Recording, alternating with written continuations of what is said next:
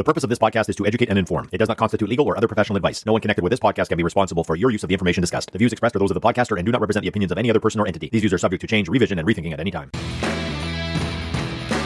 Welcome to LEAP, Legal Issues in Policing, a podcast blending the demands of the book with the rulings from the bench through the lens of the badge. Police officers with a solid understanding of the law and their legal powers are more confident, competent, and effective. Each and every episode will examine a legal issue in policing by reviewing current Canadian criminal case law from coast to coast to coast. Be prepared to uncover a legal lesson that will improve your decision making. Now let's leap in. Hello, everyone. My name is Mike Novakowski, your podcast host, and you are listening to LEAP Legal Issues in Policing. In episode 10, titled RESPECT Cops, Top Judges, Lawyers, and Lawmakers, I highlighted recent public opinion polls amongst Canadians and how they viewed police officers when compared to other actors in the legal system, like judges, lawyers, and lawmakers. If you listen to that podcast, you know that police were the most respected of these four occupations. Well, the results are in for a new study. At the end of March 2023, Statistics Canada released a report using preliminary data from the survey series on people and their communities. This report once again shows that the police have risen to the top when it comes to the level of confidence various people groups, including groups divided across racialized lines, have in the police when compared to three other public institutions that were assessed in the report the justice system and the courts, federal parliament, which would include those MPs assigned to cabinet positions, and the Canadian media, which often criticizes the police no matter what they do. So, why was this most recent study important? Well, Stats Canada put it this way quote, having a high level of confidence in the federal parliament, the justice system and courts, the police, and the Canadian media can be seen as a vital measure for assessing the health of democracy in Canada. Confidence in these institutions reflects the sense that they are safe, effective, transparent, and accountable. End quote. Before we break down the data in detail, here are the results.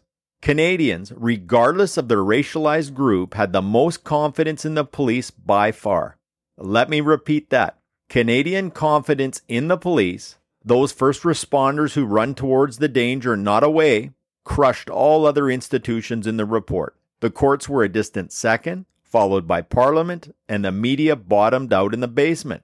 So, what does the big picture say? Overall, 67% of those surveyed in this study had a high level of confidence in the police. That's more than two thirds of Canadians. Only slightly more than half of Canadians, 51% or 52%, depending on whether you use the number from the text or the table in the report, had high confidence in the justice system and the courts. A mere 36% of Canadians had high confidence in Parliament, those are the lawmakers, and a mere one third of Canadians, 33%, had confidence in the media. But here's a headline you won't see in the report Canadians have more confidence in those who enforce the law than those who administer it, make it, or report on it. Now, the report breaks the numbers down by various racialized groups. These groups are described as follows South Asian, Chinese, Black, Filipino, Arab, Latin American, Southeast Asian, West Asian, Korean, and Japanese, and other categories described as other racialized groups, multiple racialized groups, and those not belonging to a racialized group and who are not Indigenous. Can you guess which racialized groups had more confidence in the police than the other public institutions? All of them. Yes, you heard me right. All of them. All of the racialized groups described and the non racialized groups had more confidence in the police than in the justice system and the courts, parliament, and the media. All of them. But you won't find that as a headline in the report either. The groups with the most confidence in the police were Arab, West Asian, Latin American, South Asian, and Filipino. All of these groups had more confidence in the police than people who did not belong to a racialized group or were not indigenous. I also found some of the text in the report to be interesting. One headline in the report reads, quote, Southeast Asian, Black, and Japanese people are less likely to report confidence in police, end quote. Yet all of these groups show more confidence in the police than the courts, parliament, and the media. But you won't find those institutions headlined in a negative way. The report also says, quote, some subgroups have notably lower confidence in the police like Southeast Asian and black people who were born in Canada, end quote.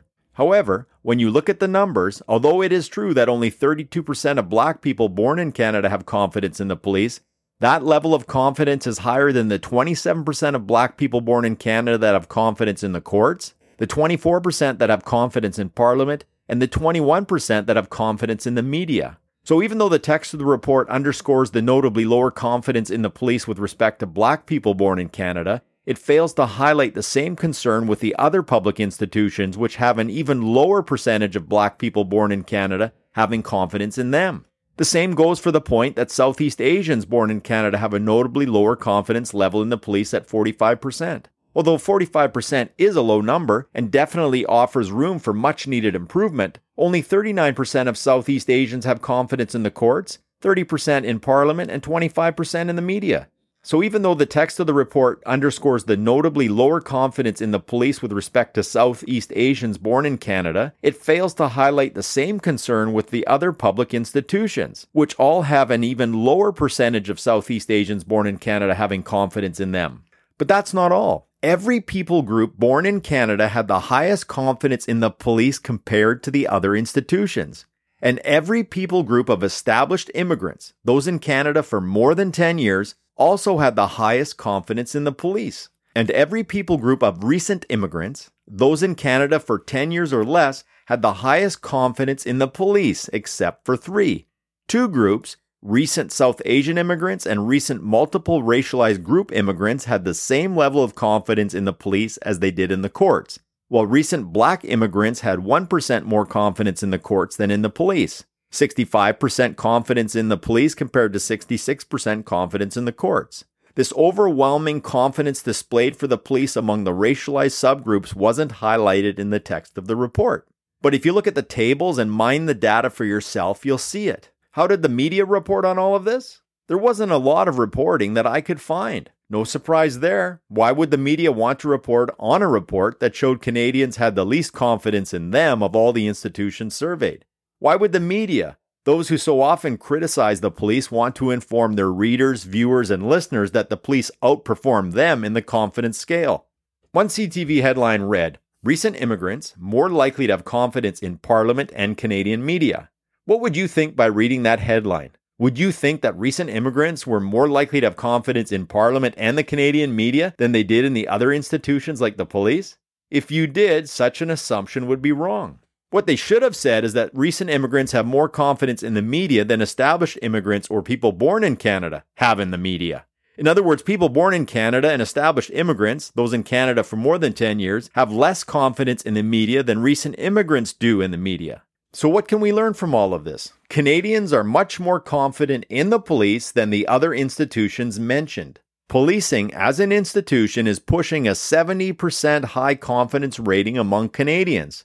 That is great. These results, no doubt, as Stats Canada itself suggests, reflect the sense that policing as an institution is safe, effective, transparent, and accountable, which impacts the health of democracy in Canada.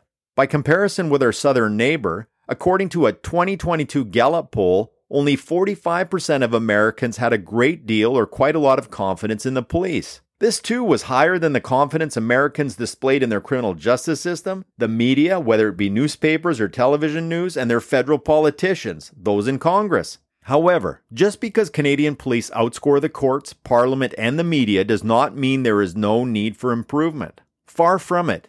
The police should and must make efforts to improve the confidence people have in them, regardless of the racial group they do or do not belong to. From my experience, with my many years of policing, I know this is something police pay attention to. They want the trust and confidence of the people they serve. They are always looking for ways to bridge the gaps among the diverse groups they police. But this involves more than adopting strategies related to increasing and maintaining diversity within the police force. It is more than targeted recruitment activities to attract underrepresented groups.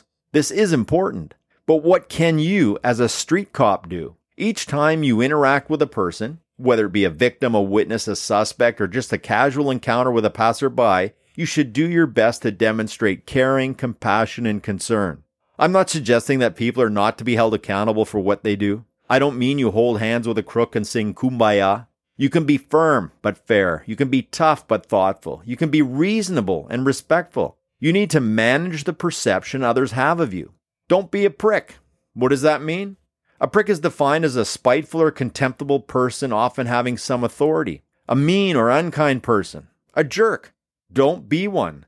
As the old expression goes, you catch more flies with honey than with vinegar. Most often, a person can be more effective by being polite, courteous, and considerate than by being hostile, rude, or showing an arrogant lack of respect. The way officers interact with people and how the characteristics of those interactions shape the public's view of the police is crucial and cannot be ignored. Consider this Yale Law School example. Quote, a driver is stopped by a police officer. What determines the driver's perception of this experience? Extensive research has shown that the driver's perception of the quality of this encounter depends less on its outcome, that is, on whether they have received a ticket or not, and more on whether they felt treated in a procedurally just way. Individuals' perceptions of procedurally just encounters are based on four central features of their interactions with legal authorities. Number one, whether they were treated with dignity and respect. Number two, whether they were given voice. Number three, whether the decision maker was neutral and transparent.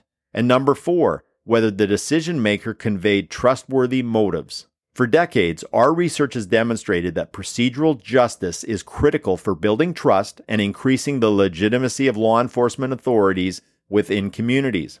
As such, it has paramount implications for both public safety and officer efficacy. While highly publicized abuses of authority by police officers fuel distrust and erode legitimacy, less publicized, day to day interactions between community members and law enforcement are also influential in shaping people's long term attitudes toward the police. Now, giving someone voice simply means you provide the person with a chance to tell their side of the story. It doesn't mean you are going to do what they say or buy what they are telling or selling you, but it allows them to be seen as participating in your decision making process. We also know, however, at least with an arrestee, the opportunity for them to provide their voice their side of the story is often muted by defense counsel. It's no secret that lawyers will tell their clients not to cooperate with a police interview. They will encourage their clients to exercise their right to silence. So you may not hear their voice, but that is their choice, not yours. Short of legitimate forms of persuasion to talk to you, you must respect an arrestee's right to silence. Now, you cannot control what happens halfway across Canada from where you work, or even a colleague working across town for that matter but you can control what you do. Let me share a quick story. Many years ago, when I was a young officer, I responded to a report of a male acting violently and damaging property at a convenience store attached to a gas station. Upon my arrival, I found a shirtless male in his early 20s. He was whacked out on drugs, cocaine, as I later learned. He was turbocharged. He was aggressive, confrontational, non compliant. I didn't have a taser back then, nor OC spray, nor beanbag rounds. I had two choices to gain control of this individual in order to arrest him my handgun, which was on my hip, or simply go hands on with him. Unfortunately, my 26 inch hickory baton was in my patrol car, so hands on it was. After an intense struggle with the man, I was able to apply the handcuffs behind his back. I know those of you who are cops will know these types of individuals, not receptive at all to de escalation or, as we called it back then, calming or talking the person down. But I had to act and act fast. I didn't want this person to harm anyone, including himself. So as he sat on the back seat of my patrol car with his legs outside the car, my next move was to get him all the way into the car so I could close the door. So I lifted his legs off the ground and slid him into the car along the back seat. Now for a little theater of the mind. As I was about to close the door, he hawked a loogie, launched a lump of phlegm, expectorated a big booger, spat a snotsicle right at my face, it struck me in the forehead and was hanging off it like a string of spaghetti.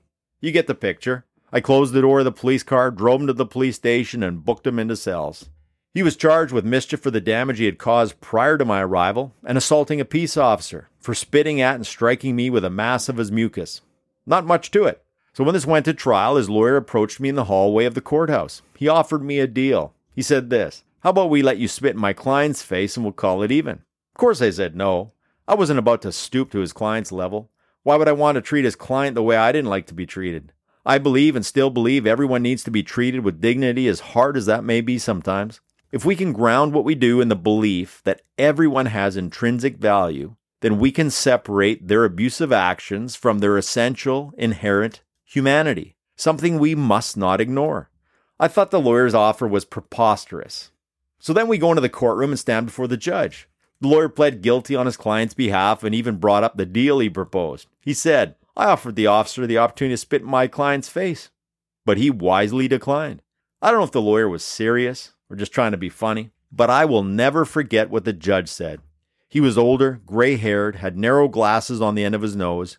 He peered over his glasses and said this 15 or 20 years ago, this fine young constable would have dragged you down the alley and laid the boots to you. That is what once was called street justice, but that can't be done anymore. Now, I was stunned at what the judge said. 15 to 20 years earlier was pre charter. But charter or no charter, video or no video, what the judge suggested was something I never considered. I don't know why the judge would say that, but he did. Did I enjoy getting spit on? Of course not. Was I choked about being spit on? Of course I was. But doing what the judge spoke of would have been wrong and contrary to everything I stood for, not to mention illegal, unethical, immoral, and downright criminal. I wasn't going to let my emotions hijack my decision making process. One thing I learned many years ago was to do my best to take the high road. There seems to be less traffic up there. As a final thought, I want to leave you with this. Last month, I had the pleasure of attending a sold out Canadian Bar Association Criminal Justice Conference. It was billed as an opportunity for insight from some of the country's foremost criminal law experts. At the end of the conference, there was a segment called Ask the Judge Anything. This session was described as a free for all where the audience asks a panel of trial and appellate judges any question on any area of the law. So I did ask a question, actually, more than one. But one question was related to the Stats Canada study I just reviewed. Here's the question I asked. Quote, Stats Can reported Canadians have a higher level of confidence in police than the courts. What can judges do to increase the court's standing as an institution? End quote. What do you think the response was? Well, my takeaway from the answer I got to my question was the public doesn't know or understand enough about what judges do. I heard judges do a lot of hard work and the public doesn't see it or know about it. Part of the suggested solution would be better communication with the public about what it is judges do. I suppose that is one plausible explanation for the lack of confidence in the courts. But it wasn't exactly what I was thinking. My thoughts were more along the line that the public does know what judges do, but many don't have confidence in what they do. Maybe the public is more concerned about the outcome they see from a judge's decision rather than the process and the hard work that goes into it. The Cambridge Dictionary defines confidence as trust in someone's ability or a belief that something will produce good results. Merriam Webster defines it as faith or belief that one will act in a right, proper, effective way. What may or may not amount to good results or be seen as effective will often depend on a person's opinion of the outcome of a process. Maybe, just maybe, many Canadians don't see what the justice system and the courts consider as just to be just. If you are interested in the StatsCan report, a link to it is provided in the episode notes. As well, you'll find a link to the Yale Law School information on procedural justice.